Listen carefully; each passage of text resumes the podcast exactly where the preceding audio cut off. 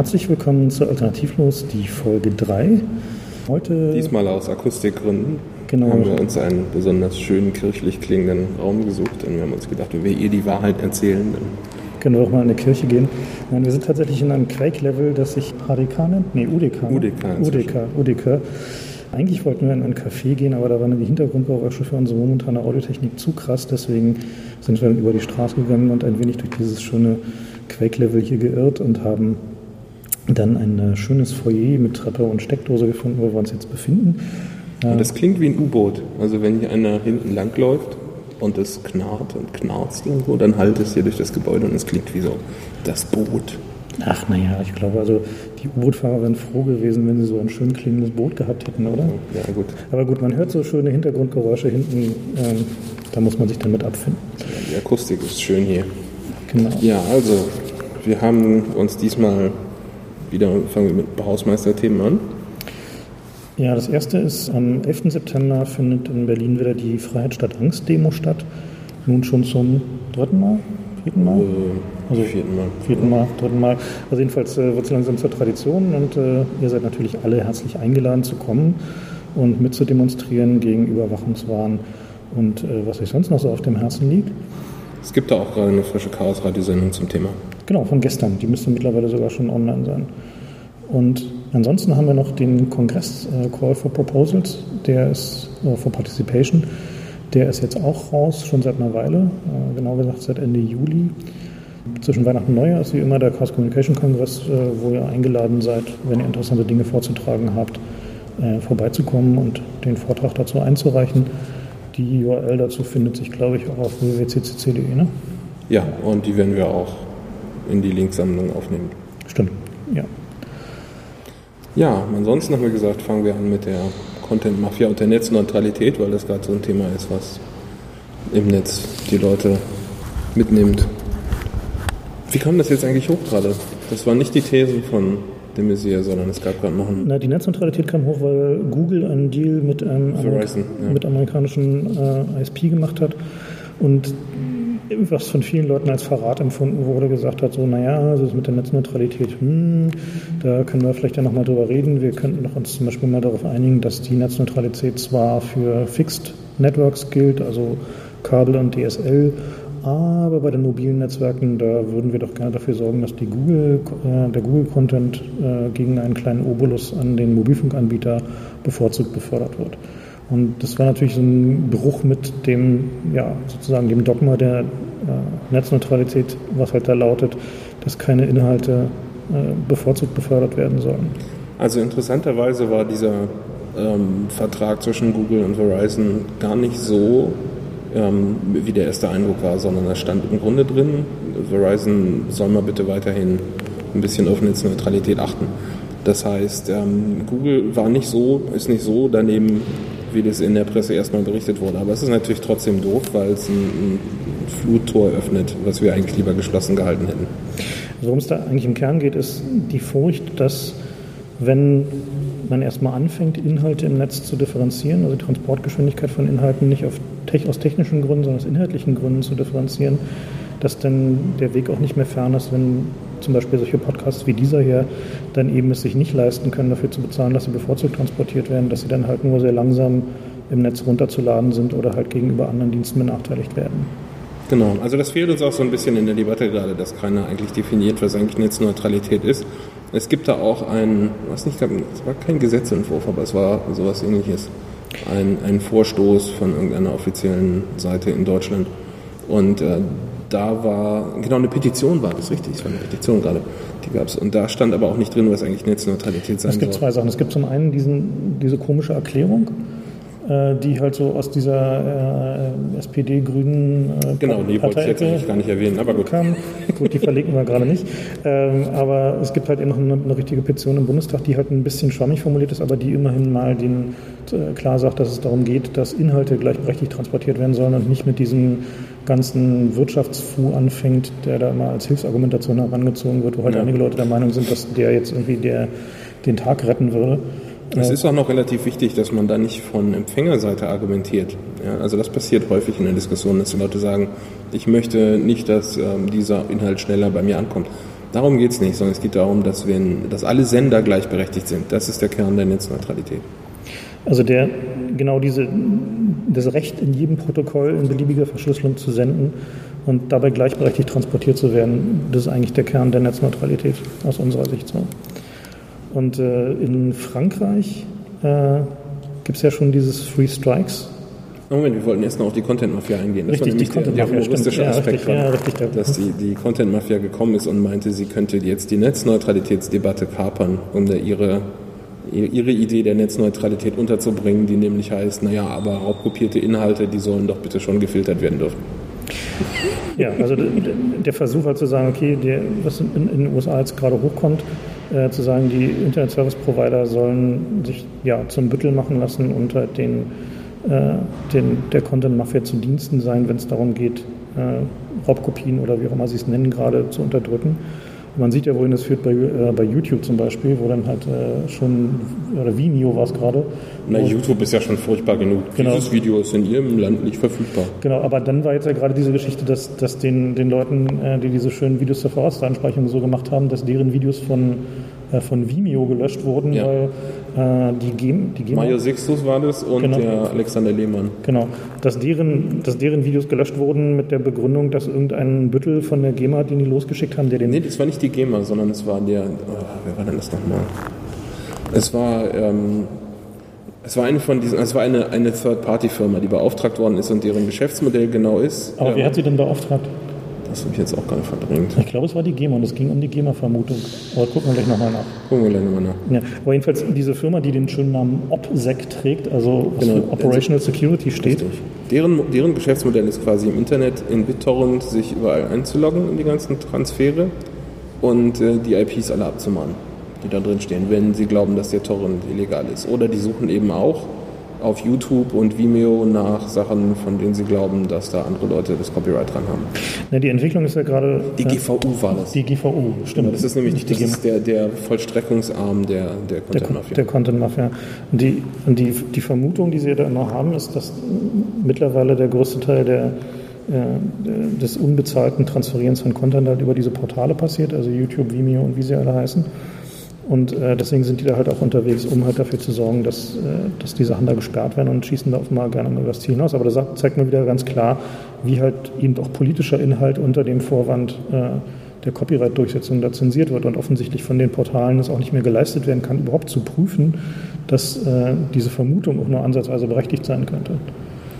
Also das geht ja auch noch ein Stück weiter. Wenn die Content Mafia jetzt sagt, äh, wir möchten gerne Netzneutralität so weit aushöhlen, dass äh, Raubkopien nicht mehr transportiert werden sollen mit der gleichen Priorität, dann äh, was die Hardware im Moment überhaupt nur leisten kann, wäre, dass man BitTorrent benachteiligt. Also nicht, dass man Raubkopien benachteiligt, sondern dass man die Protokolle benachteiligt, von denen die, die Content Mafia annimmt, dass die eben größtenteils zum Transport von Raubkopien benutzt werden.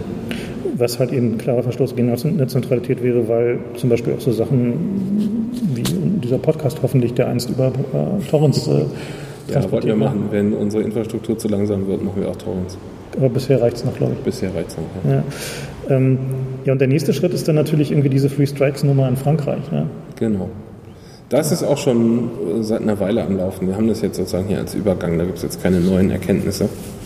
Ähm, aber wo wir rübergehen wollten, war, also Three Strikes ist ja auch bei uns, es kommt nur aus Frankreich, die, die Sache ist auch bei uns am, am diskutiert werden und auch die Briten. Und die Briten sind relativ weit übrigens in der, in der Umsetzung davon, in der, ob sie da nicht ein Gesetz draus machen wollen. Aber ich meine, dann überlege sich dann mal, was passiert, wenn Free Strikes mit ähnlicher inhaltlicher Sorgfalt durchgeführt wird, äh, wie jetzt irgendwie diese Sperrung auf Vimeo. Ne? genau, das waren vier Sixtus-Videos, das wäre schon einer mehr als benötigt. Ne? Ja. Das, äh, Tja. gut, also ich denke mal, wenn, wenn, wenn irgendjemand hier Free Strikes tatsächlich versucht durchzusetzen, dann äh, werden wir auch wieder nach Karlsruhe ziehen. Na, Äh, natürlich. Das dürfte doch mit relativ hoher Wahrscheinlichkeit verfassungswidrig sein, aber hoffen wir mal, dass wir es nicht so weit kommen lassen müssen. Ja, wo bei Free, Free Strikes waren, ähm, du hattest da so eine schöne Geschichte ausgebuddelt mit dem Chef von Frankreich, ne? Genau, also hat mir jemand zugemailt, die Geschichte. Und also es geht folgendermaßen, der, der Sarkozy ähm, kommt ja aus, der Herr Ungarn, ne? Genau, Ungarn. Und ähm, der Name Sarkozy ist wohl ein sehr häufiger Name bei Roma und Sinti. Das war also die Theorie quasi, dass er, okay. also anders geschrieben, subtil mhm. anders geschrieben, ja. nämlich mit einem Ö. Ähm, aber quasi die Theorie ist, dass der, dass der Sarkozy ein, ein Roma ist. Und das ist halt besonders interessant, ähm, weil Frankreich gerade dem Vorbild von Italien folgt und in großem Stil, auch andere Länder in Europa übrigens, in großem Stil Roma auszuweisen versucht. Mhm. Und äh, das ist eigentlich eine, eine ganz furchtbare Sache. Ich weiß nicht, ist Deutschland ja eigentlich auch beteiligt? Also ich meine, wir haben, wir haben ja auch unter den Nazis Sinti und Roma verfolgt. Insofern wäre das schon sehr ich glaube, anrüchig, wenn also Sie uns jetzt beteiligen.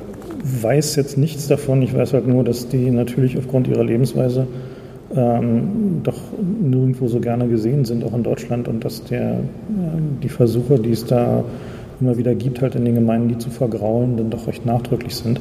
Ja, aber das ist ja schon nochmal was anderes, als die offiziell auszuweisen. Na klar, ja. Also, also die meisten, die, die in Deutschland unterwegs sind, haben ja mittlerweile auch, glaube ich, eine Staatsbürgerschaft aus einem der EU-Länder, also äh, Rumänien oder äh, Ungarn meistens. Aber klar, ich meine, es ist halt sicherlich ein Problem, was man, mit dem man sich auseinandersetzen muss, weil die nun halt in, in ihrem äh, in ihrer Art und Weise zu leben halt möglicherweise inkompatibel mit dem äh, allgemeinen Ansinnen einer bayerischen Dorfgemeinde sind oder so. Aber äh, es ist halt trotzdem irgendwie die aus, aus der EU. Naja, sind die Hacker auch, ne? Ja, genau. Ich meine, das ist halt keine, kann ja wohl kein, das ist nicht kein Stil sein, ja.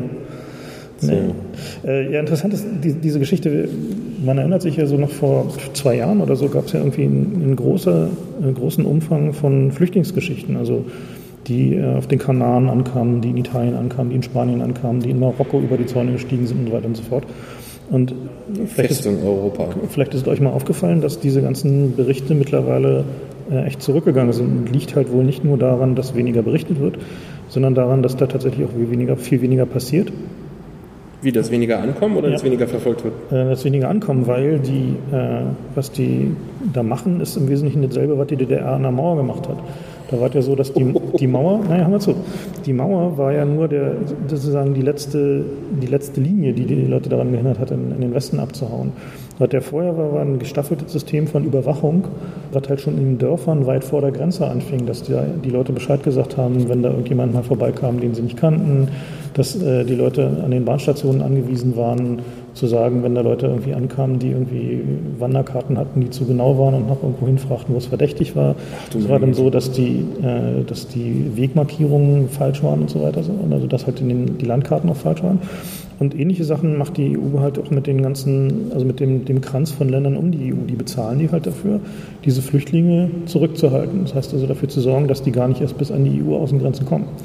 Und die, die halt äh, es dann doch versuchen, übers Wasser zu schaffen, die werden dann halt mit äh, von einer EU-Organisation namens Frontex, da tun wir auch nochmal einen Link in der, im Verzeichnis dann, äh, verfolgt. Ist halt so meistens halt Küstenwache-Style, also mit irgendwie Schiffen, die dann halt diese Flüchtlingsboote aufbringen und zurückschicken. Und es gibt da jetzt so ein Netz von Abkommen mit diesen äh, sogenannten sicheren Drittstaaten, wo die dann halt einfach hin, äh, bevor sie in die EU überhaupt reinkommen, hin äh, weggeschoben werden. So. Also das ist eine sehr widerliche Geschichte an, in jeder Hinsicht, denn also es gibt da Dokumentarfilme drüber und äh, man kann sehen, dass die halt nur direkt vor der Grenze Spaniens dann versuchen, die aufzufangen und nicht vor der Grenze Marokkos.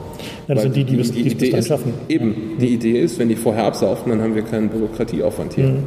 Ja? Also das ist schon äh, sehr unmenschlich, die ganze Sache, die da abläuft. Und in Spanien ist das inzwischen ein, ein signifikanter Wirtschaftsteil die, die Abwehr von Flüchtlingen. Ja? Beziehungsweise auf der anderen Seite natürlich, äh, wenn die reinkommen, werden sie Schwarzarbeiter. Und das ist quasi das Interesse des Staates daran, äh, die abzuweisen. Und die kriegen auch richtig EU-Gelder dafür. Ähm, also das ist ein, ein signifikanter Teil von deren Bruttoinlandsprodukt. Also die, woraus halt deutlich hinweist, ist, dass wir irgendwie als EU eine sinnvolle Einwanderungspolitik brauchen ähm, so wie halt die Amis das halt auch haben, die halt einfach ihre Einwanderung steuern, zumindest irgendwie, was nicht die Mexikaner angeht. Lotterie. ja gut, aber... Green Card Lotterie. Ja, aber... Naja, also die Amis sind auch unmenschlich. Ich war mal mhm. ähm, in, in Südkalifornien unterwegs und da gibt es eine Autobahn von, ähm, von L.A. nach San, das? Also Richtung Mexiko im Grunde. Und da gibt es noch, noch andere Großstädte, in, auf kalifornischem Gebiet und da geht die Autobahn halt hin und da gibt es halt rechts Küste und da ist dann mal eine Marine-Basis und da ist mal ein Atomkraftwerk und, und links ist halt Wüste. Also wenn du aus dem, aus dem Norden Richtung Süden nach Mexiko fährst, links ist halt Wüste und neben der Autobahn ist ein großer Zaun. Und ich habe mich halt gefragt, was, was soll das da? Und habe dann mal die Eingeborenen gefragt und die meinten, ja, ja, da verhungern die ganzen Mexikaner. Okay. Also die haben da halt Wüste und, und haben auch absichtlich Wüste da. Mhm. Und haben da einen dicken Zaun, damit du denen nicht helfen kannst, ja, wenn, die da, äh, wenn du die da verhungern siehst. Und die, stimmt, das war sogar äh, äh, per Gesetz in Arizona, glaube ich, verboten, dass du Wasser in der Wüste deponierst, wenn du äh, wenn da Leute langkommen und so. Also so völlig. Ja, also, also das Ja. richtig, eine gute Einwanderungspolitik hat einfach niemand. Ja. Kanada, glaube ich, ne? Die haben, glaube ich, keine Probleme. Na, die haben auch. Ja, aber Kanada hat so ein. So Da sind gerade die Konservativen an die Macht gekommen, unter anderem mit, den, mit dem üblichen Schreckgespenst Echt? der vielen. Ja, also ich traf neulich irgendwie einen kanadischen Einwanderungspropagandisten hier von der Botschaft, der. die sind weniger, weniger nervig als wir und die Amis, das stimmt. Aber Nee, der die haben ja auch Platz ohne Ende. Ja, ne, und der sagte da so eine Liste von, was sie suchen und ähm, mit, Ja. wie schwierig es ist, mit welchem Beruf und welcher Lebenserfahrung einzureisen. Ja, schien alles nicht ja so bei uns auch so. zu sein. Eine Ja. Propaganda gibt es bei uns auch von wegen, ja, ja, wir möchten gerne die Inder haben, die sich mit der Tierarzt Nee, gut, also da war es aber schon so, dass dann gleich den, den, den Antragsbogen aus der so, Nase zog okay. so. Ja, also halt schon, Okay. ja, naja. Gut, also wir waren da gerade noch bei Frankreich eigentlich, ne? Ähm, die Sache mit den, mit den Internet-Eingriffen, weil eine Sache, die, die dabei natürlich eine Rolle spielt, ist, dass man sowas natürlich auch benutzen kann, um solche Geschichten zu, äh, zu unterbinden, also die, das Reporting über äh, solche Sachen zu, zu unterbinden. Und es ist ja immer wieder so, dass unsere äh, regierenden Klicken äh, doch ein gewisses Interesse daran haben, bestimmte Geschichten untergehen zu lassen. Also in zweierlei Hinsicht. Ja. Auf der einen Seite, wenn man das Internet zensieren kann, kann man Presse unterdrücken. Auf der anderen Seite ist das ein toller Versteckungsvorhang. Ja, wenn man so eine, zu so einem Halali bläst gegen die fiesen Einwanderer, äh, da ist die Bevölkerung abgelenkt, da kann man im Hintergrund alles Mögliche machen. Und so ist das ja auch bei uns. Also die, die Alternative, der Klassiker ist, einen Krieg zu starten. Das ist ja, haben wir ja auch am Laufen in Afghanistan. Ja. Ja, aber also das ist schon üblich sozusagen, dass man innenpolitisch äh, ein Feindbild konstruiert, um von den anderen Sachen abzulenken. Ja, interessant ist ja immer, dass diese, äh, diese Gerüchte, die es da so gibt, darüber, wie diese Eliten denn eigentlich funktionieren, also was es da so an äh, Geheimgesellschaften oder Geheimseilschaften und dergleichen Dingen mehr gibt. Äh, da kam gerade diese hübsche Geschichte über die äh, zum Ende der Kaiserzeit, äh, nicht zum Ende der Zeit, zum, zur Kaiserzeit, äh, gab es da so eine kleine äh, Orgie im Grunewald, äh, anhand Ach derer ja, richtig, genau, das war super. anhand derer denn da doch irgendwie auf einem Jagdschloss im Grunewald war es, glaube ich. Ne? Also die, die interessante Sache daran war, dass das äh, eben hauptsächlich die, die, die Adligen waren die, und die, die, also die höheren Schichten der Gesellschaft, die sich da getroffen haben. Und äh, die URL werden wir hier in unsere Linkliste machen. Aber das war ganz witzig, weil es eben, weil man da ganz gut sehen konnte, wie sich die Moralvorstellungen geändert haben. Ja, also ähm, Also die Geschichte war die, da haben sich halt auf, äh, zu einer äh, Silvesterparty, glaube ich, oder Weihnachtsparty war es, ähm, halt so die höheren Schichten und Kreise getroffen und was man heute eine Swingerparty nennen würde. und haben da halt, was man heute eine Swingerparty nennen würde, veranstaltet und äh, sich dabei ge- getreulich amüsiert. Und äh, dummerweise gab es dann hinterher Fotos, die dann halt damals noch nicht auf Facebook landeten, sondern benutzt wurden, um die Leute zu erpressen. Und äh, dann gab es Geschichten darum, wer nun der Erpresser sei. Und äh, Heute, hab, heute hat man Unfälle bei solchen Fällen. Früher hat man einfach ein Duell gemacht.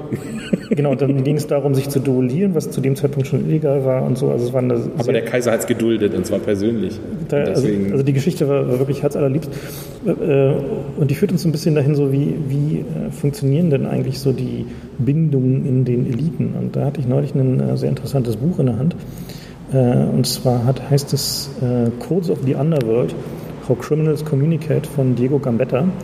Äh, Diego Gambetta ist einer der, ja, kann man sagen, wichtigsten Mafia-Soziologen. Also der guckt sich halt die Soziologie der Mafia an.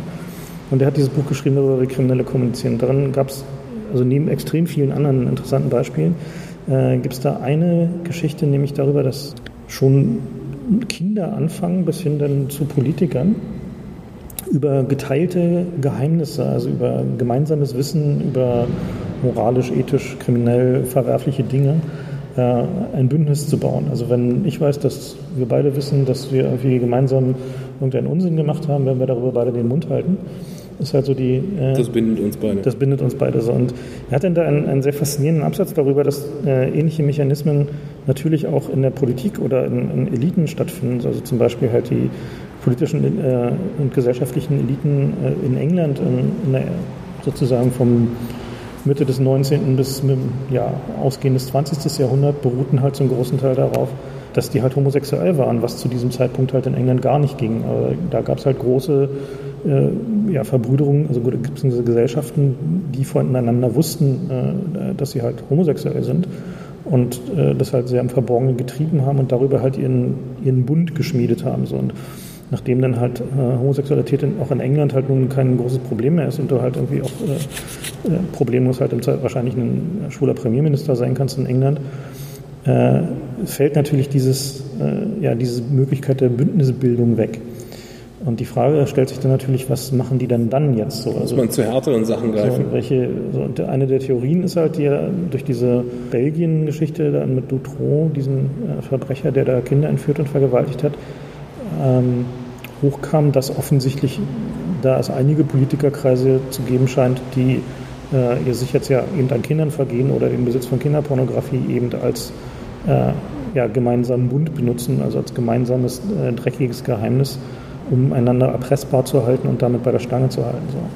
Das erinnert mich auch ein bisschen an den Sachsensumpf. Der war ja so ein mhm. CDU-Ding, was da lief. Und da hieß es auch, dass die gemeinsam, was war das, Menschenhandel und Prostitution. Nee, da gab es auch tatsächlich Kinderbordelle. es gab auch Kindermissbrauch, ja. Ja, also die, diese, diese Sachsensumpf-Geschichte ist ein, ein sehr klassisches Beispiel so. dafür, ja. Also da, das lief halt, lief halt ganz genauso offensichtlich. Und da, also dieses Buch nochmal zur Empfehlung, wir tun es auch in die Links, äh, kurz auf die Underworld, extrem lesenswert. Äh, er erklärt zum Beispiel auch, warum, äh, sehr gutes Beispiel, warum in den Beförderungskomitees an Unis meistens die mittelmäßigen Professoren so stark vertreten sind. Äh, der Trick ist folgender. Ähm, wenn du ein guter, also guter Professor bist, der halt irgendwie akademisch was drauf hat, also wissenschaftliche Leistung bringt, ist die Wahrscheinlichkeit, dass du im nächsten Cycle, wo neue Stellen vergeben werden, noch da bist, gering. Dementsprechend könntest du dich nicht an Deals halten. Das also, wenn du halt irgendwie.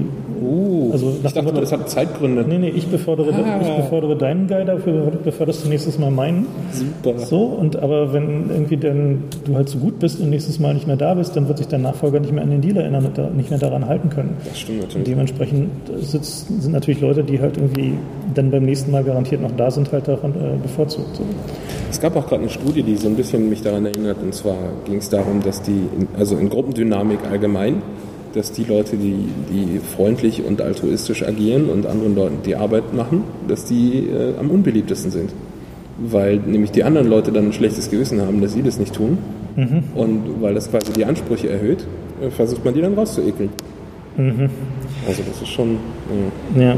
wie gesagt, also kurz auf die Underworld. Äh, Must Read war so eines der Bücher, die äh, ich am augenöffnendsten fand irgendwie in den, in den letzten Jahren. Äh, du hattest diesen Geheimgesellschaften noch was, nämlich diese genau, also wir haben, Bilderberger Geschichte. Genau, die Bilderberger. Also die, die Bilderberger ist so ein, so ein naja, wie soll man sagen, ein Grund, Grundstock äh, der Verschwörungstheorien seit vielen, vielen Jahren, denn das ist so ein Treffen seit, ich glaube, 54 oder so treffen die sich. Und das sind immer Staats- und Regierungschefs, die sich aber quasi privat auf einem Schloss oder in einem, in einem äh, Hotel treffen und dann da ein Meeting machen und die auch immer versuchen, die nächste Generation einzuladen. Und ich habe ich hab die ja, naja, ich wusste, man weiß halt nicht, weil die nie irgendwelche Presseerklärungen ausgegeben haben. Wurdest du eingeladen? Nein, nein, aber ich habe eigentlich äh, aufgehört, die ernst zu nehmen, als die vor ein paar Jahren Guido Westerwelle eingeladen haben. Da dachte ich mir, was? so, die haben ja, ja, was ist das denn für eine groteske ja, Fehleinschätzung? Und heute, heute ist der Mann äh, unser Vizekanzler, ja? Also da ist vielleicht doch was dran. Hm. Naja, man weiß es nicht. Also warum ich die jetzt erwähnen wollte hier in, in, bei den Geheimgesellschaften ist, weil die nämlich, die sind unter ihrer eigenen äh, Bekanntheit quasi zugrunde gegangen. Also sie treffen sich immer noch, aber die sind halt nicht mehr geheim, weil es ein, ein, das ist so ein, ein wichtiger Teil aller Verschwörungstheorien sind die, diese Bilderberger und auch die Trilaterale Kommission. Und da gibt es einige solche Sachen. Aber die Bilderberger sind halt so der, der Blitzableiter quasi, wo, wo jeder mal drüber berichtet. Und insbesondere hat auch die, die Mainstream-Presse angefangen, darüber zu berichten. Und einen besonders hartnäckigen Reporter hat der Guardian hingeschickt. Der Mann heißt Charlie Skelton. Und der hat die regelrecht gestalkt und also ist so weit gegangen, dass der auch tatsächlich von der Polizei da und den Sicherheitskräften verhaftet wurde. Und also der war wirklich, wirklich anstrengend. Und deswegen hat die Bilderberger Gruppe dieses Jahr angefangen, eine eigene Webseite zu machen. Und das ist ganz witzig, weil ich die halt finden wollte und gehe dann halt zu Google und frage nach Bilderberg und das ist irgendwie, ich glaube, zwölf oder so.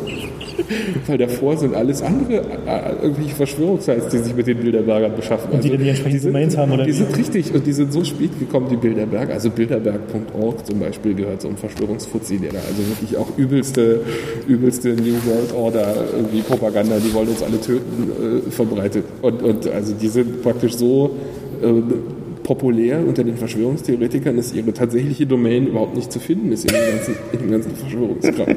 Das ist ganz witzig. Ja, bei diesen Kinderporno-Geschichten ähm, gab es ja gerade diese, äh, diese Meldung, dass äh, angeblich das Löschen nicht gut funktionierte. Und äh, da Also gab's ja das ist eine- irgendwie zwei, zwei Theorien. Die eine war, Das ist auch ein. Sumpf. Ein Sumpf ist das. Also die, der, das Hauptproblem ist, dass es halt so viele Interessen gibt bei diesem ganzen Pin- Kinderporno-Löschen. Die eine Hälfte ist halt, möchte das gern funktionieren sehen und die andere Hälfte möchte es nicht funktionieren sehen. Und die Leute, die es halt funktionieren sehen möchten, sind ECO, das ist der Verband der Internetprovider und die haben angeblich eine Studie gemacht, äh, hieß es in einem Pressebericht, äh, ob das Kinderporno-Löschen denn funktioniert. Und dazu gibt es eben eine internationale Hotline namens InHope. Und die haben in, in Deutschland, die, glaube ich, über Jugendschutz.netz vertreten oder so. Jedenfalls, ähm, die soll man anrufen, wenn es um Länder geht, in denen es eine lokale Niederlassung von InHope gibt. Und dazu gehört inzwischen zum Beispiel sowas wie Russland und natürlich die USA. Und äh, die allermeisten Kinderpornos werden in den USA gehostet, einfach weil da äh, Free Speech sehr hochgehalten wird und weil die andere Vorstellungen davon haben, was als Kinderporno illegal sein soll, als wir. Also bei, uns, bei denen ist zum Beispiel so, dass eine Manga-Darstellung nicht unter Kinderpornografie fällt und bei uns wäre das äh, Anscheinungspornografie oder so. Also das heißt einfach, selbst wenn bei uns was klar gegen die Gesetze verstößt, heißt es eben nicht, dass es in den USA auch gegen die Gesetze verstößt und dann äh, kriegt man die halt auch nicht gelöscht. Ja? So, und jetzt gab es halt diesen Pressebericht und der hat gesagt, ECO habe über InHope versucht, Sachen zu löschen und es sei irgendwie Monate später immer noch alles im Netz gewesen. Quasi, das war irgendwie die Zusammenfassung. Das war die Zusammenfassung, genau. Genau. Aber das sagte nicht die Studie eigentlich, ne? Aber die Studie selbst haben was ganz anderes gesagt. Ja. Da ging es nämlich darum, dass sie halt absichtlich äh, Länder genommen haben, die nicht über InHope sind, weil nämlich InHope die Statistiken gar nicht erhebt, welche Seiten jetzt eigentlich aus dem Netz verschwinden. Das heißt, die haben absichtlich nur solche Seiten betrachtet, die eben in Nicht-InHope-Ländern sind. Äh, Und da war die Quote eben besser, weil da sind sie selber zu den Providern gelaufen. Während bei InHope gab es eben noch Probleme, dass die dann äh, das gar nicht an den Provider gemeldet haben, sondern an die lokale Polizei und dann landet es halt beim FBI auf dem Tisch und vergammelt da. Also Genau da wie bei, kann, wie bei uns bei der Polizei. genau, wie halt. bei uns bei der Polizei. Ja. Also das heißt, das Problem bei dieser Meldung und, und überhaupt bei den ganzen Sachen ist, man weiß halt immer nicht, wie man da jetzt äh, vertrauen kann und wem nicht. Also zumindest die, die Experimente, die halt so im Umkreis gemacht wurden, mit einfach beim Provider Bescheid sagen, Sind äh, durchschlagend erfolgreich. durchschlagend innerhalb von Stunden. So. Also insofern kann ich mir dann, also obwohl es gab noch diese lustige Theorie von äh, Kehrtscheid, ne, die behaupteten, dass es Honeypots sind, die die nicht gelöscht Genau, das war die werden können. schönste Theorie. Ja. hieß, Man kann in den USA keine Sachen gelöscht kriegen, weil das FBI die ja selber dahingestellt hätte, um quasi Kinderporno-Konsumenten zu finden. Und das ist natürlich völlig abwegig, dass die irgendwie tausende von Seiten da hingestellt haben als Honeypot. Ja, also, gut, man Ich weiß nicht. Also ich meine, gut. so, also Also, wenn du überlegst, was sie irgendwie bei Drogengeschichten gemacht haben, dann würde ich jetzt nichts für abwegig halten. Okay, okay. Und die Content Mafia wollte dann auch noch mit ins Boot. Äh, die, haben dann, die haben dann da noch gesagt, dass irgendwie man mit, wenn man irgendwie das mit dieser Netzneutralität sein lässt, dann könnte man noch ganz prima auch bei Kinderporno Ah, ja, genau. Ja, ja, ja. erledigen. Ja. Und Also die, die, das ist überhaupt bei der, bei der Content Mafia seit einer Weile so, dass die Raubkopien und Kinderpornografie und Terrorismus immer in einen Atemzug nennen. Das ist bei denen dasselbe. genau, also Raubkopierer finanzieren Terrorismus mit Kinderpornografie oder so ähnlich. Genau, und Drogen. Und Drogen, ganz wichtig. Drogen. Und Raubkopien, weil ja der Normalbürger nicht versteht, wo eine Raubkopie jetzt eigentlich schädlich ist, äh, versuchen sie auch umzubesetzen, ähm, damit es sowas meint wie gefälschte Medikamente. Ah, Und da kann man nämlich schon einsehen, dass es vielleicht nicht gut ist, wenn das Medikament irgendwie China nicht. wobei es ja gerade diese Geschichte gibt. Ja. Deswegen erwähne ich das Da gab es gerade diese Geschichte, dass äh, auch in deutschen Apotheken ähm, Medikamente, die als gefälscht bezeichnet wurden, verkauft wurden. Interessant war dann aber, als man dann bei dieser Geschichte mal ein bisschen weiter nachgegraben hat, und da stellte sich dann raus, dass es nur nicht gefälschte Medikamente waren, äh, sondern nur in Deutschland nicht zugelassene Zubereitungen. Das heißt, die haben sich irgendwo die Wirkstoffe besorgt und haben dann daraus halt so äh, Apotheken, also Selbstmischungsmedikamente gemacht. Ja, diese Pharma-Mafia. Also man kann, man kann da bei solchen Geschichten muss man immer ganz genau hingucken und sich wirklich mit den Details äh, beschäftigen. Na und es gab noch die Sonneborn-Sache, ne? Erinnerst du dich? Sonneborn, der Titanic-Chefredakteur, der Ex-Titanic-Chefredakteur, der hat für das ZDF was, glaube ich, einen Pharmareferenten befragt und hat dem gegenüber halt so getan, als wäre das jetzt off the record und der hat dann natürlich da in, um Kopf und Kragen geredet. Und unter anderem hat er halt erzählt, also der Pharmareferent hat unter anderem erzählt, ja, ja, das, die Medikamente, die gefälschten Medikamente aus China seien ja völlig ungefährlich, weil da sei ja das Gleiche drin. Mhm. Das ist ja das Geschäftsmodell. Mhm. Aber das sei halt für unsere Wirtschaft schädlich, das sei das Problem. Und das ist natürlich total GAU für die, naja, für die Pharmaindustrie, ja. wenn, wenn das mal jemand so aussagt. Also die, die, die spannende Frage ist dann halt irgendwie, wie denn die Ökonomie von so einem Medikamentenfälscher funktioniert. Ne? Weil wenn der eigentlich eine Weile im Geschäft bleiben will und wenn er halt, also jetzt nicht nur Pillen presst, sondern tatsächlich da Pharma betreibst, dann macht es natürlich Sinn, die Wirkstoffe tatsächlich da reinzutun. Die, also zum Beispiel indische Pharmaunternehmen, die machen ja jede Menge Wirkstoffnachbauten, einfach deswegen, weil sie halt da diesen nassen Patentfonds nicht haben. Also die können ja die ganzen europäischen Wirkstoffe für den Binnenmarkt fertigen und machen sie auch im großen Umfang. Und diese natürlich irgendwie kosten nur Zehntelcent und nicht irgendwie Dutzende von Dollars. Ja. naja, also Pharma, da müssen wir mal eine eigene Sendung drüber machen. Das nächste Problem ist ja, dass die Medikamente alle ein Verfallsdatum haben, was nichts mit dem tatsächlichen Verfall der Medikamente zu tun hat. Da, da, ja, da können wir mal tatsächlich eine eigene Sendung zu machen. Da gucke ich mal, ob ich, äh, ob ich jemanden so eingeladen bekomme. Ich kenne nämlich jemanden, der äh, arbeitet in einer Organisation oder hat für eine Organisation gearbeitet, die abgelaufene Medikamente nach Afrika schippt. Oh, cool. Ähm, da gucke ich mal, ob ich den rankriege und wir den, mit dem reden können. Ja, jedenfalls hat die Pharmamafia doch offenbar einiges zu verbergen, wie es scheint. So, ne? Ja. Eigentlich waren wir ja bei den Kinderpornos und nicht bei der Pharmamafia. Wie haben wir das denn nicht wieder geschafft? Alles dasselbe. Alles, das naja, Drogen. Gut, ja. Sind wir voll auf dem Zug der Content-Mafia aufgestiegen. Ja, und genau. das ist alles dasselbe bei uns. Also es gab nämlich noch eine andere lustige Story jetzt gerade. Da ging es nämlich darum, Kinderpornos wird ja bei uns immer so als Totschlagargument benutzt. Das ist fast so gefährlich wie Mord und Totschlag. Ähm, aber in der Praxis ist es eben nicht so. Also erstens ist die Strafe für den Besitz von Kinderpornografie relativ klein. Das sind irgendwie zwei Jahre Knast, wenn es hochkommt. Ähm, oder halt Geldstrafe sogar nur. Ja. Da gab es jetzt neulich diesen Fall. Ne? Und es gab gerade einen Fall, wo bei Beamten Kinderpornos gefunden wurden. Das eine war, glaube ich, ein Lehrer, was ich ja besonders hart finde, mhm. weil der ja ganzen Tag mit Kindern zu tun hat. Und es gab auch einen Polizisten, was ja auch äh, krass ist, ja. schon ziemlich krass ist. Ja.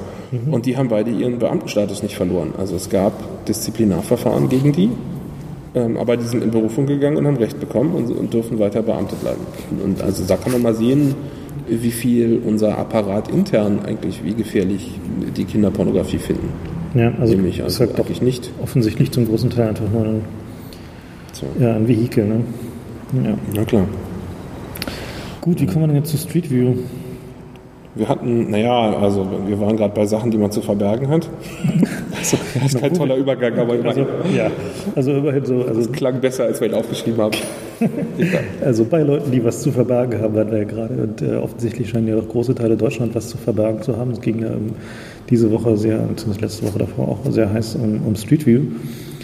Und was ich so ein bisschen bemerkenswert an dieser Debatte finde, ist, dass die sich ausschließlich darum kümmert, was jetzt Street View sein soll. Also halt Bilder, die halt im Zweifel ein, zwei Jahre alt sind und ja. Und auch kein Alleinstellungsmerkmal. Es gibt andere Anbieter, die Eben kein, kein Alleinstellungsmerkmal, aber interessant finde ich halt, dass eben diese, die Diskussion darüber nicht weitergeht. Also dass es halt keine Erweiterung dahin gibt, darüber mal zu diskutieren, was passiert denn eigentlich, wenn diese Street View Kameras nur noch 300 Euro kosten und man die einfach auf jedes Taxi montieren kann. Und die äh, über 4G-Netzwerke, die wir in drei bis fünf Jahren haben werden, äh, ihre Daten live uploaden. Hattest du dieses äh, Video gesehen von Microsoft Research, wo sie in, ja, Bing, ja, ja. in Bing Maps mal da richtig die. Konnte man live so eine Videos einblenden und das war schon richtig geil. Also live geogetagte Videos in, die, äh, in das Microsoft-Äquivalent von Street View einblenden und halt auch live aggregiert Bilder von Leuten, die, die bei, keine Ahnung, wie heißt bei Picasa heißt das bei Microsoft? Nee. Nee, Picasa heißt das, Google. Google. Wie heißt das mit Microsoft? Uh, Na gut, also jedenfalls so ein, so ein Online-Bilder-Service. Online wenn du da geogetagte Fotos reintust, dann kann diese. Die haben, glaube ich, Flickr genommen, weil die mehr Basis hatten. Ja, diese ja. Also jedenfalls die Technologie existiert dafür. Also Microsoft, Microsoft hat da diese Technologie, um aus geogetagten Bildern, die heißt Sea-Dragon, die Technologie, die in die Szene einzusortieren. Das heißt also, die so zu drehen und zu schieben, dass sie vom Bildpunkt des Betrachters aus eine Ergänzung des Bildes bieten. Das heißt also, wenn du halt auf einem Platz stehst und auf diesem Platz gibt es irgendwie keine Ahnung, 50 oder 80 geotagte Bilder, dann finden die die Kanten und die Häuser und können die da halt einsortieren. Das heißt und es gibt sogar 3D-Rekonstruktionen, also genau. das ist richtig abgefahrene Technologie. Und damit kann man dann halt so eine Art Street View halt mit geogetagten Bildern bauen. Also einfach nur mit den Bildern, die halt die Leute sowieso hochladen. Und die interessante Frage, die sich da stellt und über die man halt mal diskutieren muss, ist, ähm, ist es denn, also welche neue, ab wann ist es denn eine neue Qualität? Also ab wann muss, muss man da möglicherweise die Rechte von Firmen und die Rechte von Individuen trennen? Und welche, was haben wir denn eigentlich davon, dass das jetzt das passiert? So, ne? Und also bei Street View wird das halt jetzt reduziert auf dieses irgendwie, die Leute haben ja nur Schiss, dass man über, über die Hecke guckt und irgendwie, keine Ahnung, man kann halt sehen, ob sie in einer billigeren Gegend oder in einer teureren Gegend wohnen.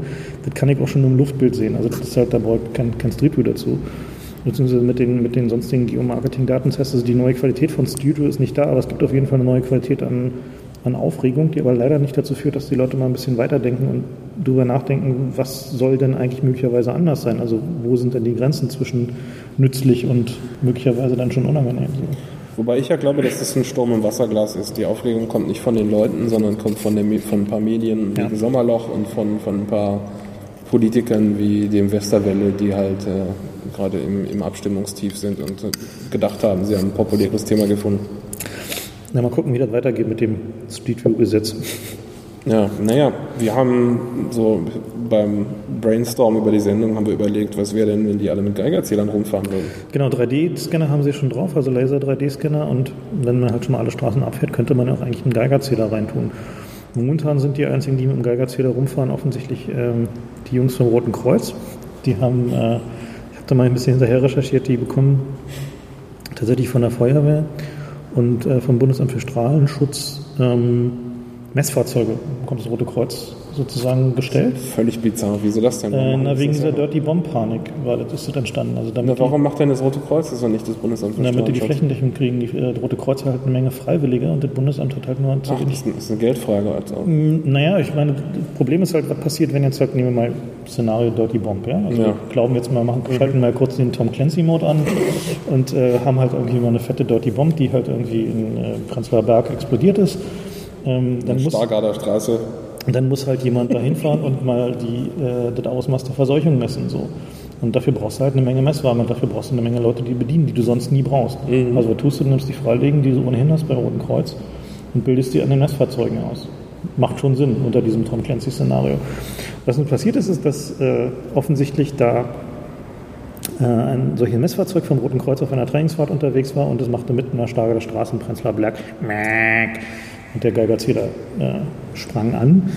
Und dann äh, ging da eine lustige kleine Sommerposse los. Also sie haben dann gefunden, dass da in einem Stückchen Asphalt eine offensichtlich schon relativ alte Strahlenquelle rumlag, die, wie sich denn jetzt auf Nachfrage herausstellte, nicht wie ursprünglich angenommen dazu diente, die Dichtigkeit von Rohren, also von Schweißnähten zu messen, sondern zur Füllstandsprüfung in großen Tanks dient.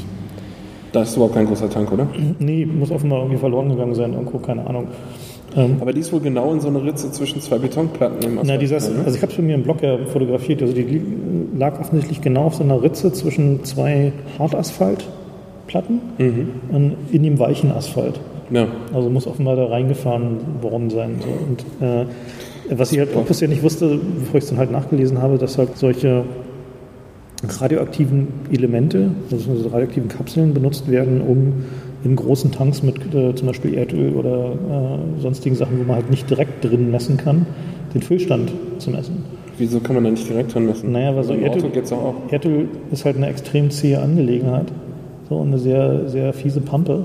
Wie funktioniert denn das? Du verstrahlst es und wenn, wenn nee. beim Rauskommen dann mehr ähm, du, halt, du baust halt, also es gibt halt zwei Möglichkeiten. Entweder baust du auf den Boden von dem Tank eine Strahlenquelle und misst oben die Dämpfung. Also wie viel sozusagen durch die darüber liegende, die darüber liegende Pampe. Dr. Frankenstein mit äh, Apparat nee, 13. Naja, der Punkt ist halt, das, das verstrahlt ja nicht. Also das führt ja nicht, also das führt ja nicht dazu, dass das hinterher radioaktiv ist, weil da keine radioaktiven Partikel reinkommen und die Strahlung nicht so stark ist, dass da eine Isotopenumwandlung stattfindet. Naja, das, was, was kommt dann der Verstrahlung raus?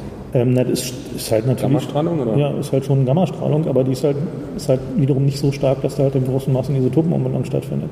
Das ist halt die eine Methode. Die andere Methode ist halt, du machst halt an der Seite vom Tank äh, auf bestimmten Höhen mehrere von diesen Quellen und auf der anderen Seite mehrere Detektoren und misst dann darüber halt, äh, ja, okay. Wie, die, wie die Abschattung von, durch die Flüssigkeit ist. Naja, sowas jedenfalls war es offenbar. Na, wobei, also man benutzt ja auch Strahlung äh, in der Medizin. Ja, das war so einer der, der lustigeren Kommentare bei mir im Blog, wo dann auch mal einer vorbeigefahren ist mit einem Geigerzähler. Ich habe offenbar mehrere Leute in meinem Blog, die meinen Blog lesen, die Geigerzähler haben. Und dann auch Na, du doch auch, oder? Ja, ich habe auch mal gut gemacht. Mach dich mal nicht so laut lustig hier. Ich mache mich ja nicht lustig, ich freue mich darüber. Ich meine, stell dir mal vor, wir hätten wirklich eine Dirty Bomb, wenigstens könnten Ja, meine, dann haben wir- meine Blogleser würden überleben. Ne? Ja. Ja. Ja. Und äh, der merkte dann noch an, dass die, sich die Strahlenintensität äh, von dieser Strahlenquelle da an der Steirer Straße äh, in einer geringeren Größenordnung bewegt als die, die man abbekommt, wenn man neben jemand in der Straßenbahn steht, der gerade eine Schilddrüsenuntersuchung mit äh, einem radioaktiven Marker hatte. So, so viel zu den kleinen Risiken des Alltags. Und naja, und wenn man natürlich keine gute Gelegenheit für irgendwie äh, wenig Bevölkerungsverunsicherung vorbeigehen lassen darf, haben offenbar ein paar Schatzbolde. Das lasse ich gerade heute im Tagesspiegel schon irgendwie äh, zwei Wochen her. Äh, da in der Gegend um die Stargarder Straße be äh, gefakte Behördenschreiben verteilt, wo sie die Anwohner zum Strahlentest eingeladen haben. Na, in die Briefkästen. In die ne? Briefkästen, Ja, ja. genau, ja. Also da äh, Super. Also, es war, Es gibt keinen Grund zur Beunruhigung, aber kommen Sie mal zu unserem Strahlentest. also, also es war auch sehr großartig, äh, als da diese Aktion da war, der Starke der Straße, und sie, hatten sie die, die komplett abgeriegelt, den ganzen Block da. Also Fußgänger konnten noch durch, aber die Polizei hat da halt dafür gesorgt, dass man da halt nicht mit dem Auto durchfahren kann. Und dann haben die Leute natürlich vorne gefragt. Und dann haben die Polizisten gesagt, ja, also da wurde erhöhte Radioaktivität festgestellt. Kunstpause, während irgendwie den Leuten das Gesicht entglitzt. Äh, ist aber nicht gefährlich, außer sie setzen sich da direkt drauf. Sehr schön. Also man kann offensichtlich auch als äh, Schutzpolizist ein bisschen Spaß haben. Ja. Äh, ja, Atomkram, ne? Ist ja immer wieder faszinierend. Da sind wir auch immer wieder gern dabei, das als Themen hier zu verwenden. Wir haben noch zwei, also wir haben ja letzte, letzte Sendung eine Menge über U-Boote gemacht. Und eine Sache, die mir dieses, die also in der Zwischenzeit aufgefallen ist beim, beim Wikipedia-Klicken, war, dass es da also ein sehr interessantes technisches Problem ist, wie man eigentlich mit U-Booten kommuniziert. Also normalerweise im Zweiten Weltkrieg waren die halt noch hauptsächlich aufgetaucht und nur zum Angriff sind die untergetaucht. Aber moderne Atom-U-Boote sind schon mal sowas wie einen Monat oder zwei untergetaucht. So, Sechs. Oh. Und ähm, je nachdem, wie weit die untergetaucht sind, ähm, desto schwieriger ist es eben, da Funkpenetration zu kriegen. Ja, das heißt, die normalen UKW-Sender oder auch nur AM, die kommen halt nicht so weit. Ja, die, die kommen nur bis irgendwie 20, Fe- 20 Meter ins Wasser. Na, selbst, mit, selbst für die 20 Meter brauchst du schon brauchst du schon echt große Antennen. monströs große Zeug. Also das sind halt schon äh, äh, Low-Frequency-Antennen, also Low-Frequency-Funk und der geht dann halt so 10, 20 Meter ins, ins Wasser rein, je nach äh, äh, Salzanteil des Wassers. Ja. Also der Salzanteil des Wassers bestimmt, wie tief der, ähm, du mit, mit äh, LF da reinkommst. Und um dann mit den U-Booten tatsächlich, ähm, nee, die U-Boote zu erreichen, reden kannst du auf dem Wege nicht mit ihnen, äh, wird dann ELF verwendet, also Extremely Low Frequency. Und da reden wir halt dann so von so 80 Hertz ungefähr, sowas wie 76 und 82 Hertz waren so die Genau, die Russen haben 76, nee 82. 82, die Amis haben 76, ja. Und Und das ist halt brutal faszinierend, wie solche Sender funktionieren. Denn wenn man da so eine reguläre Antenne bauen würde, sagt Wikipedia, dann bräuchte man eine Antenne der Größe 3000 Kilometer. Und das ist ja doch ein bisschen unrealistisch selbst für ein großes Land. unhandlich, ja. Ja.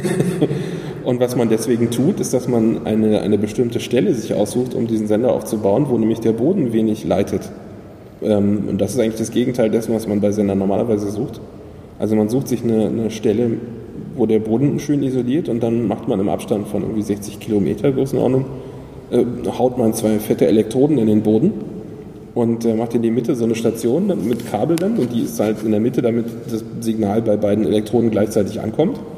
Ähm, und äh, dann, weil der Boden schlecht leitet, wird eben die Erde als Antenne mit benutzt. Und da muss man, braucht man derartig viel Energie. Ich habe jetzt keine konkreten Zahlen Das gefunden. waren schon so mehrere Megawatts. Aber das ist halt richtig doll viel, so viel, dass man da also eigentlich ein Kraftwerk daneben baut, normalerweise, wenn man sowas betreibt. Und deswegen, weil das eben so aufwendig ist, haben auch nur die Russen und die Amis sowas gehabt.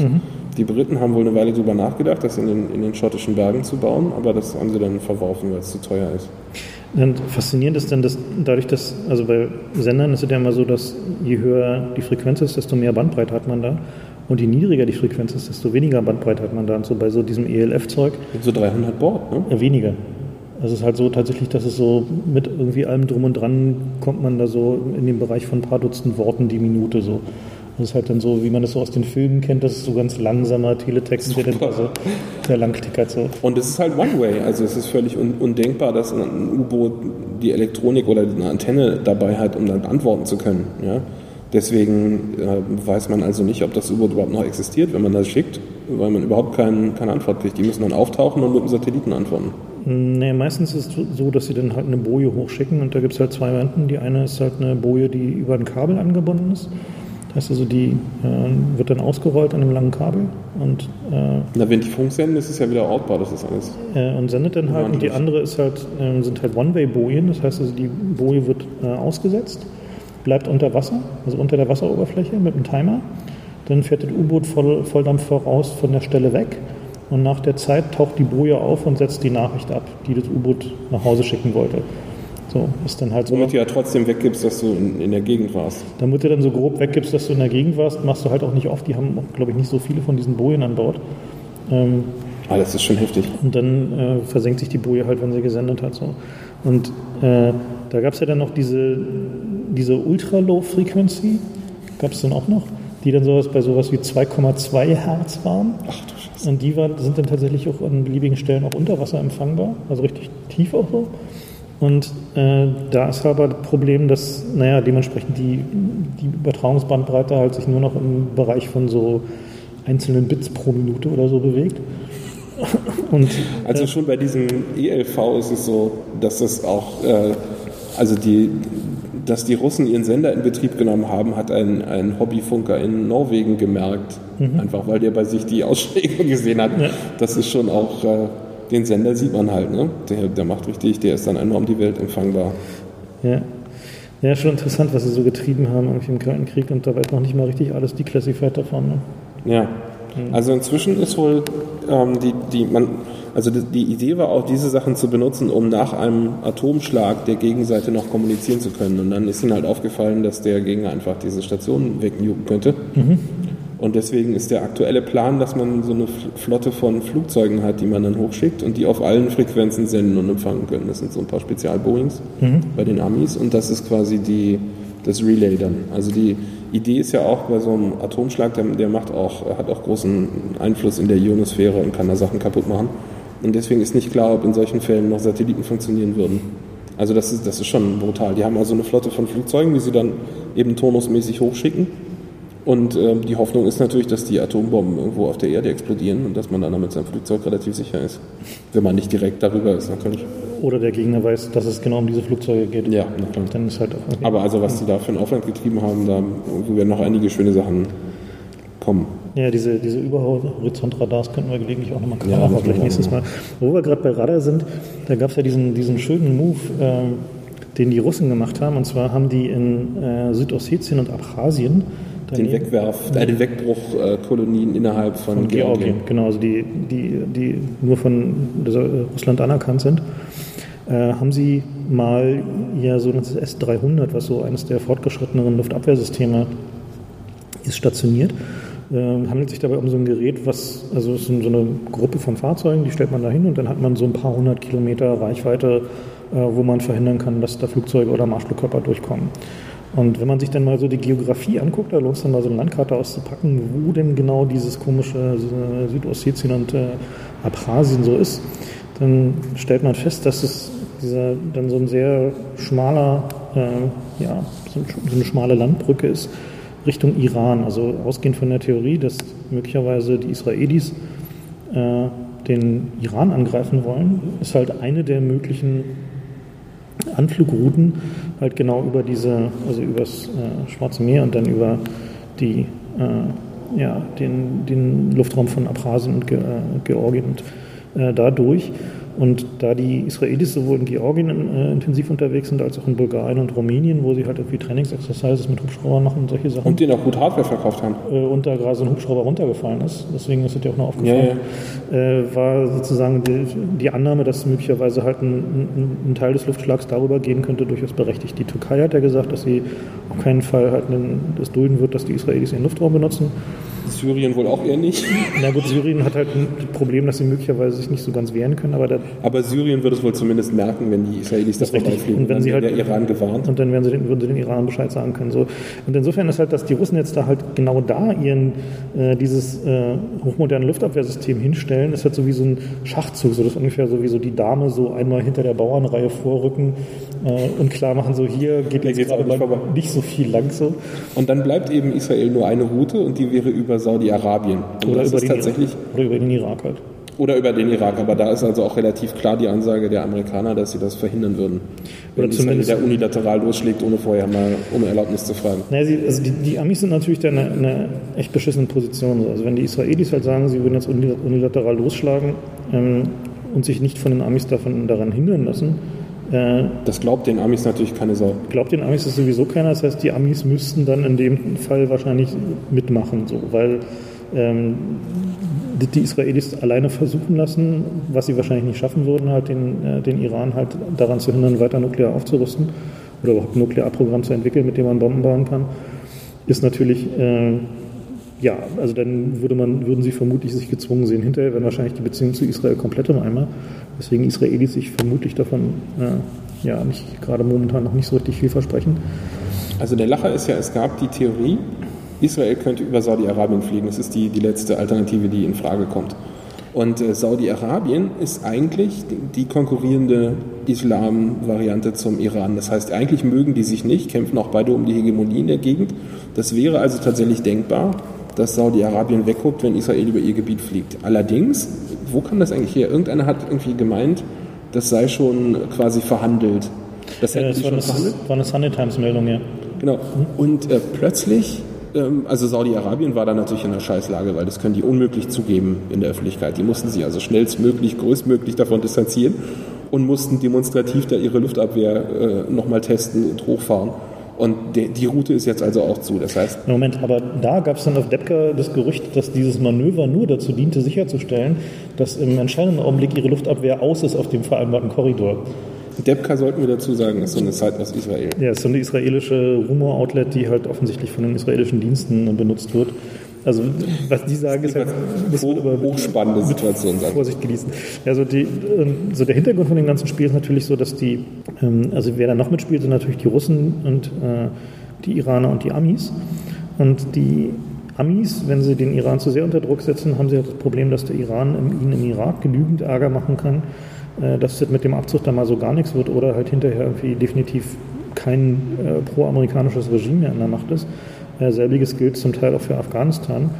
Die Russen haben jetzt natürlich mit den Iranern ein prima Druckmittel, die Amis weiter da in der Gegend irgendwie gebunden zu halten, also dafür zu sorgen, dass sie halt irgendwie da nicht genug Truppen haben, um ihnen in, äh, in ihrem äh, nahen Ausland, wie sie so schön sagen, Ärger zu machen, also zum Beispiel Georgien und die ganzen anderen Republiken da.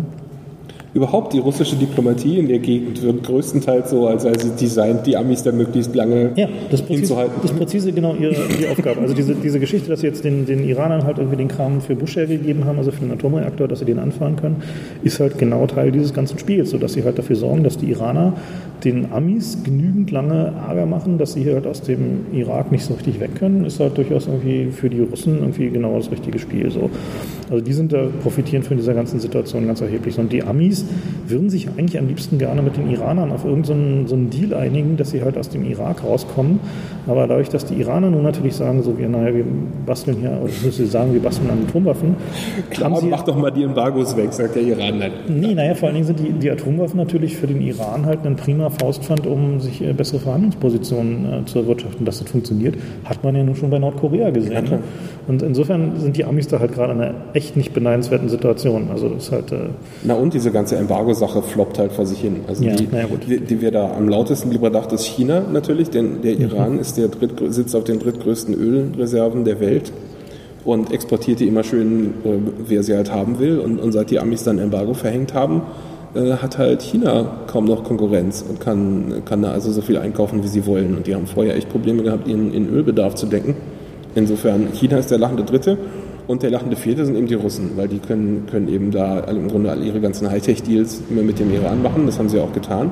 Haben den ja auch Luftabwehr verkauft und haben sogar angekündigt... Haben die aber noch nicht geliefert? Noch, doch, doch, sie haben einen Teil davon. Einen Teil Tor davon. haben sie geliefert. Mhm, aber noch nicht, noch nicht die S äh, Die wollten dann S300. auch, genau. Also das heißt, die, die Russen spielen ein ganz witziges Spiel an der Stelle, weil sie halt immer den Amis gegenüber so tun, als würden sie da ihre Embargos äh, einhalten und dann aber tatsächlich doch im Grunde alles liefern, was sie da zu Ja. liefern ist. Nee, also die, diejenigen, die da gerade nicht so gut aussehen, sind echt die Amis am Ende. Ist halt, tja, Gut, also die Amis sind aber zumindest bemüht, an der Situation was zu ändern und haben jetzt also versucht, sich aus dem Irak zurückzuziehen, Das damit war sie sich auf so- Afghan Afghanistan Nein, das war doch aber nur so ein Ja, propaganda das war so ein ne? Propagandarückzug. Die US-Presse hat den auch vollumfänglich ignoriert. Das war witzig. Also die, Ich hab's gar nicht so verfolgt. ja, es hat überhaupt niemand darüber berichtet, außer halt BBC. Und so in den üblichen Foren, ja. Und in den üblichen, also nicht mal Fox News, ja. Wie? Na, weil die halt Obama nicht leiten können. Achso, Äh, Nicht mal die haben irgendwie berichtet. Also das ist auch kein vollständiger Rückzug, sondern es ist halt ein Rückzug der Kampftruppen. Und da habe ich so ein ganz witziges Zitat gefunden in der Army Times. Das ist die Propagandazeitung der US Army. Und die haben halt geschrieben, die Second Striker Brigade Combat Team von der 25. Infanteriedivision, die ist jetzt äh, immer noch im Irak deployed. Und zwar als Mitglieder der Advise and Assist Brigade. Also ah, Freunde und Helfer, ja. das sind jetzt die Freunde und Helfer. Verstehe. Vorher die Strike Force und jetzt eben die Assist and Advise Brigade. Und äh, das ist aber den, bei den Eingeborenen noch nicht so angekommen, dass es jetzt zwar Soldaten sind, aber dass es eigentlich Freunde und Helfer sind und die fliegen halt nach wie vor bei irgendwelchen Bombenanschlägen und, äh, und fliegen ihnen dann die Soldaten um die Ohren. Also Echt, alles ein Propagandaschachzug gewesen, der nicht so wirklich funktioniert hat. Naja, die, die, die einzige Chance, die die Amis da wirklich hätten, wäre halt, wenn sie da irgendwie sowas ähnliches wie ein, ein stabiles Schar Gesellschaftssystem- einsetzen. Nee, das würde nicht funktionieren, weil sie diese Trennung zwischen den Sunnis und den Schiiten halt irgendwie nicht in, äh, in den Griff bekommen. Und sie da, nachdem sie halt ja die- die alte Balance da zwischen Sunnis und Schiiten halt zerstört haben. Ja, das hat Bush echt verkackt. Also das ist auch nicht zu reparieren jetzt. Nee. Also ich meine, der Versuch da sowas wie Demokratie einzuführen, ist natürlich irgendwie von vornherein etwas arg fragwürdig. Insofern, äh, also jedenfalls in dem Stil, wie sie es da sich vorgestellt haben, war doch offensichtlich sehr blauäugig. Ja, blauäugig und Demokratie, da war auch noch was.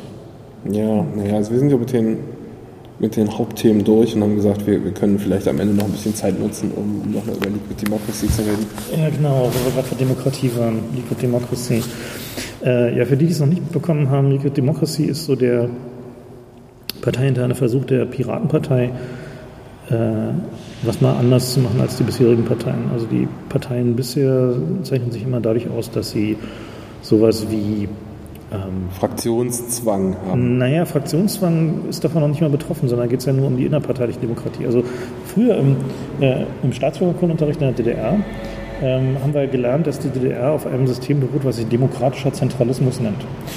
Und der, der funktioniert folgend, der, funktio der funktioniert folgendermaßen. Der demokratische Zentralismus funktioniert so, dass es also eine äh, Struktur gibt, die halt von einer Zentral regiert und von unten hoch aus den Parteigliederungen äh, werden Vorschläge und Verbesserungen nach oben gereicht. Und dann werden die dann begutachtet und umgesetzt und die Spitze wird demokratisch gewählt. Und wem das jetzt irgendwie bekannt vorkommt, äh, genauso funktionieren halt äh, angeblich ja die Parteien heutzutage auch. So, ne? Also es gibt halt irgendwie die Parteiführung und die Fraktionen und die, die ähm, Den gutmütigen Diktator. naja, der wird ja demokratisch gewählt. Insofern ist es ein demokratischer Zentralismus. Ne? Im Osten auch. Ne? Ja, ja. Sure. Ähm, so, nun wissen wir alle, wie gut es funktioniert, deswegen haben die Piraten sich gesagt, wir machen das mal anders und haben halt versucht, dieses Liquid Democracy System einzuführen. Und da gab es dann halt diesen kleinen Hiccup, dass sie, also einige Leute da festgestellt haben, so, naja, hm, Liquid Democracy bedeutet, dass Vorschläge innerhalb eines äh, Websystems äh, eingestellt werden, zum Beispiel für neue Programmpunkte im Parteiprogramm oder wenn die dann mal irgendwann zum Beispiel sich an der Koalition beteiligen für verschiedene Dinge, die halt in dieser Koalition entschieden werden sollen und dass die Parteibasis direkt über jeden dieser Vorschläge abstimmen kann. Und dafür gibt es dann noch so ein cleveres System, die sogenannte Delegation, äh, dass man sagen kann, okay, dieses Thema interessiert mich nicht, ich habe irgendwie an Fischereirechten sowas von keine, kein Interesse. Da delegiere ich meine Stimme für dieses Thema an jemand, der davon Ahnung hat. Und wenn der auch keine Ahnung davon hat, dann kann das wiederum auch an jemand delegieren. Also da entsteht sozusagen so eine Transparentmachung von so Seilschaften, so was bisher bei den Parteien äh, im Verborgenen ablief, also dass halt diese Hinterzimmerdeals liefen, so okay, wenn ihr irgendwie bei irgendwie Einwanderungspolitik mit uns stimmt, dann stimmen wir bei euch mit Frauenpolitik und so. Ne? Ähm, wird damit halt transparent gemacht. Und zum anderen ist es so, dass ich innerhalb Also transparent eben auch nur, wenn es auf der Webseite steht. Und das ist genau der Knackpunkt gerade gewesen. Genau, und da ist es so, dass die, der, der, der Vorschlag war ja bisher halt irgendwie zu sagen, die, die Accounts sind halt komplett pseudonym. Und äh, wer dann halt äh, sich um ein Amt bemüht innerhalb der Partei, äh, da könnte es dann halt schon mal so die soziale Konvention geben, dass der dann sich de-anonymisiert. Also dass man sehen kann, an wen delegiert er, von wem hat er Delegation bekommen, wie hat er sich dann so bei Abstimmung verhalten. Und das hat nun einigen Leuten innerhalb dieser Partei nicht so richtig gefallen. Und da gab es dann halt äh, den, äh, den großen Aufschrei, aber der Datenschutz. Und nun haben sie halt, haben die äh, Piraten offensichtlich einen Kompromiss gefunden. Mir die Details noch, noch nicht so genau angeguckt, wollte ich die Tage nochmal tun mit Pavel. Aber jedenfalls ist dieses Liquid Democracy System jetzt tatsächlich live geschaltet, seit einer Woche, glaube ich. Und Liquid Feedback heißt die Liquid, Software. Liquid Feedback heißt die Software und wird da auch sehr intensiv genutzt. Und äh, das lohnt tatsächlich mal der genauen Betrachtung. Also wenn ihr mal, wenn ihr jemanden kennt, der irgendwie bei den Piraten mitmacht und dazu so ein System hat, Lass dann mal bittet euch, äh, bittet ihn nochmal oder sie, ähm, bittet euch mal zu zeigen und äh, euch das zu erklären, weil das hat tatsächlich die Chance, wenn das funktioniert, die gesamte Parteienlandschaft komplett umzukrempeln, weil dann eben nicht mehr zum Beispiel im Antragskomitee des Parteitags gefiltert werden kann, dass bestimmte Anträge nicht durchgehen oder verwässert werden oder mit anderen Anträgen zusammengelegt werden, mit denen sie nichts zu tun haben. Und dass diese ganze Kompromisse, Kompromisslerei und Hin- und Herschieberei von Stimmen, zum Beispiel auf Landesverbandsebene oder diese ganze Proportsdenken, dass irgendwie ein Vorschlag nicht angenommen werden kann, nur weil er von Landesverband XY kommt, weil das alles dann halt wegfallen kann. Insofern sind wir da sehr gespannt, was, äh, was daraus wird. Also äh, es ist eines der spannendsten Experimente der jüngeren deutschen Parteiengeschichte. Und da können wir den Piraten eigentlich echt nur viel Glück wünschen, dass es irgendwie zum Funktionieren gebracht werden kann.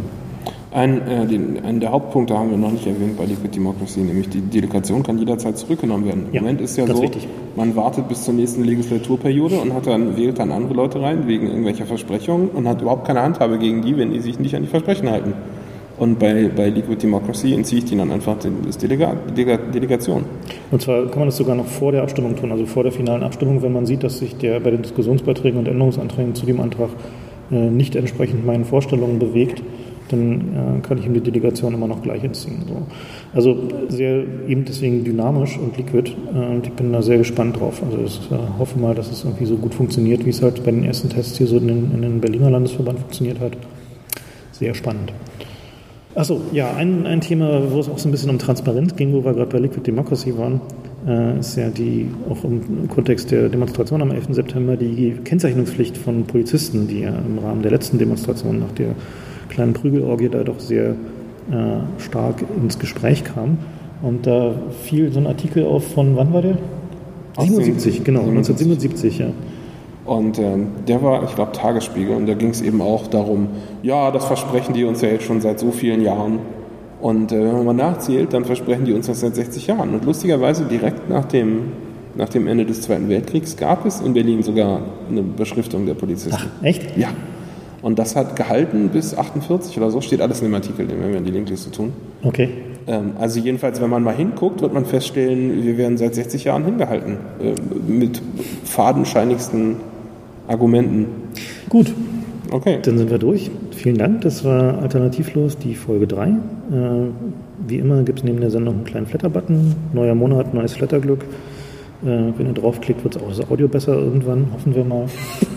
Ihr könnt auch auf die alten nochmal Ihr draufklicken. könnt auch auf die alten nochmal draufklicken, wenn ihr möchtet. Dann können wir uns noch ein Eis zu dem Audio gönnen und äh, vor allen Dingen können wir auch für die Bandbreite ein bisschen bezahlen, was auch nicht so schlecht ist.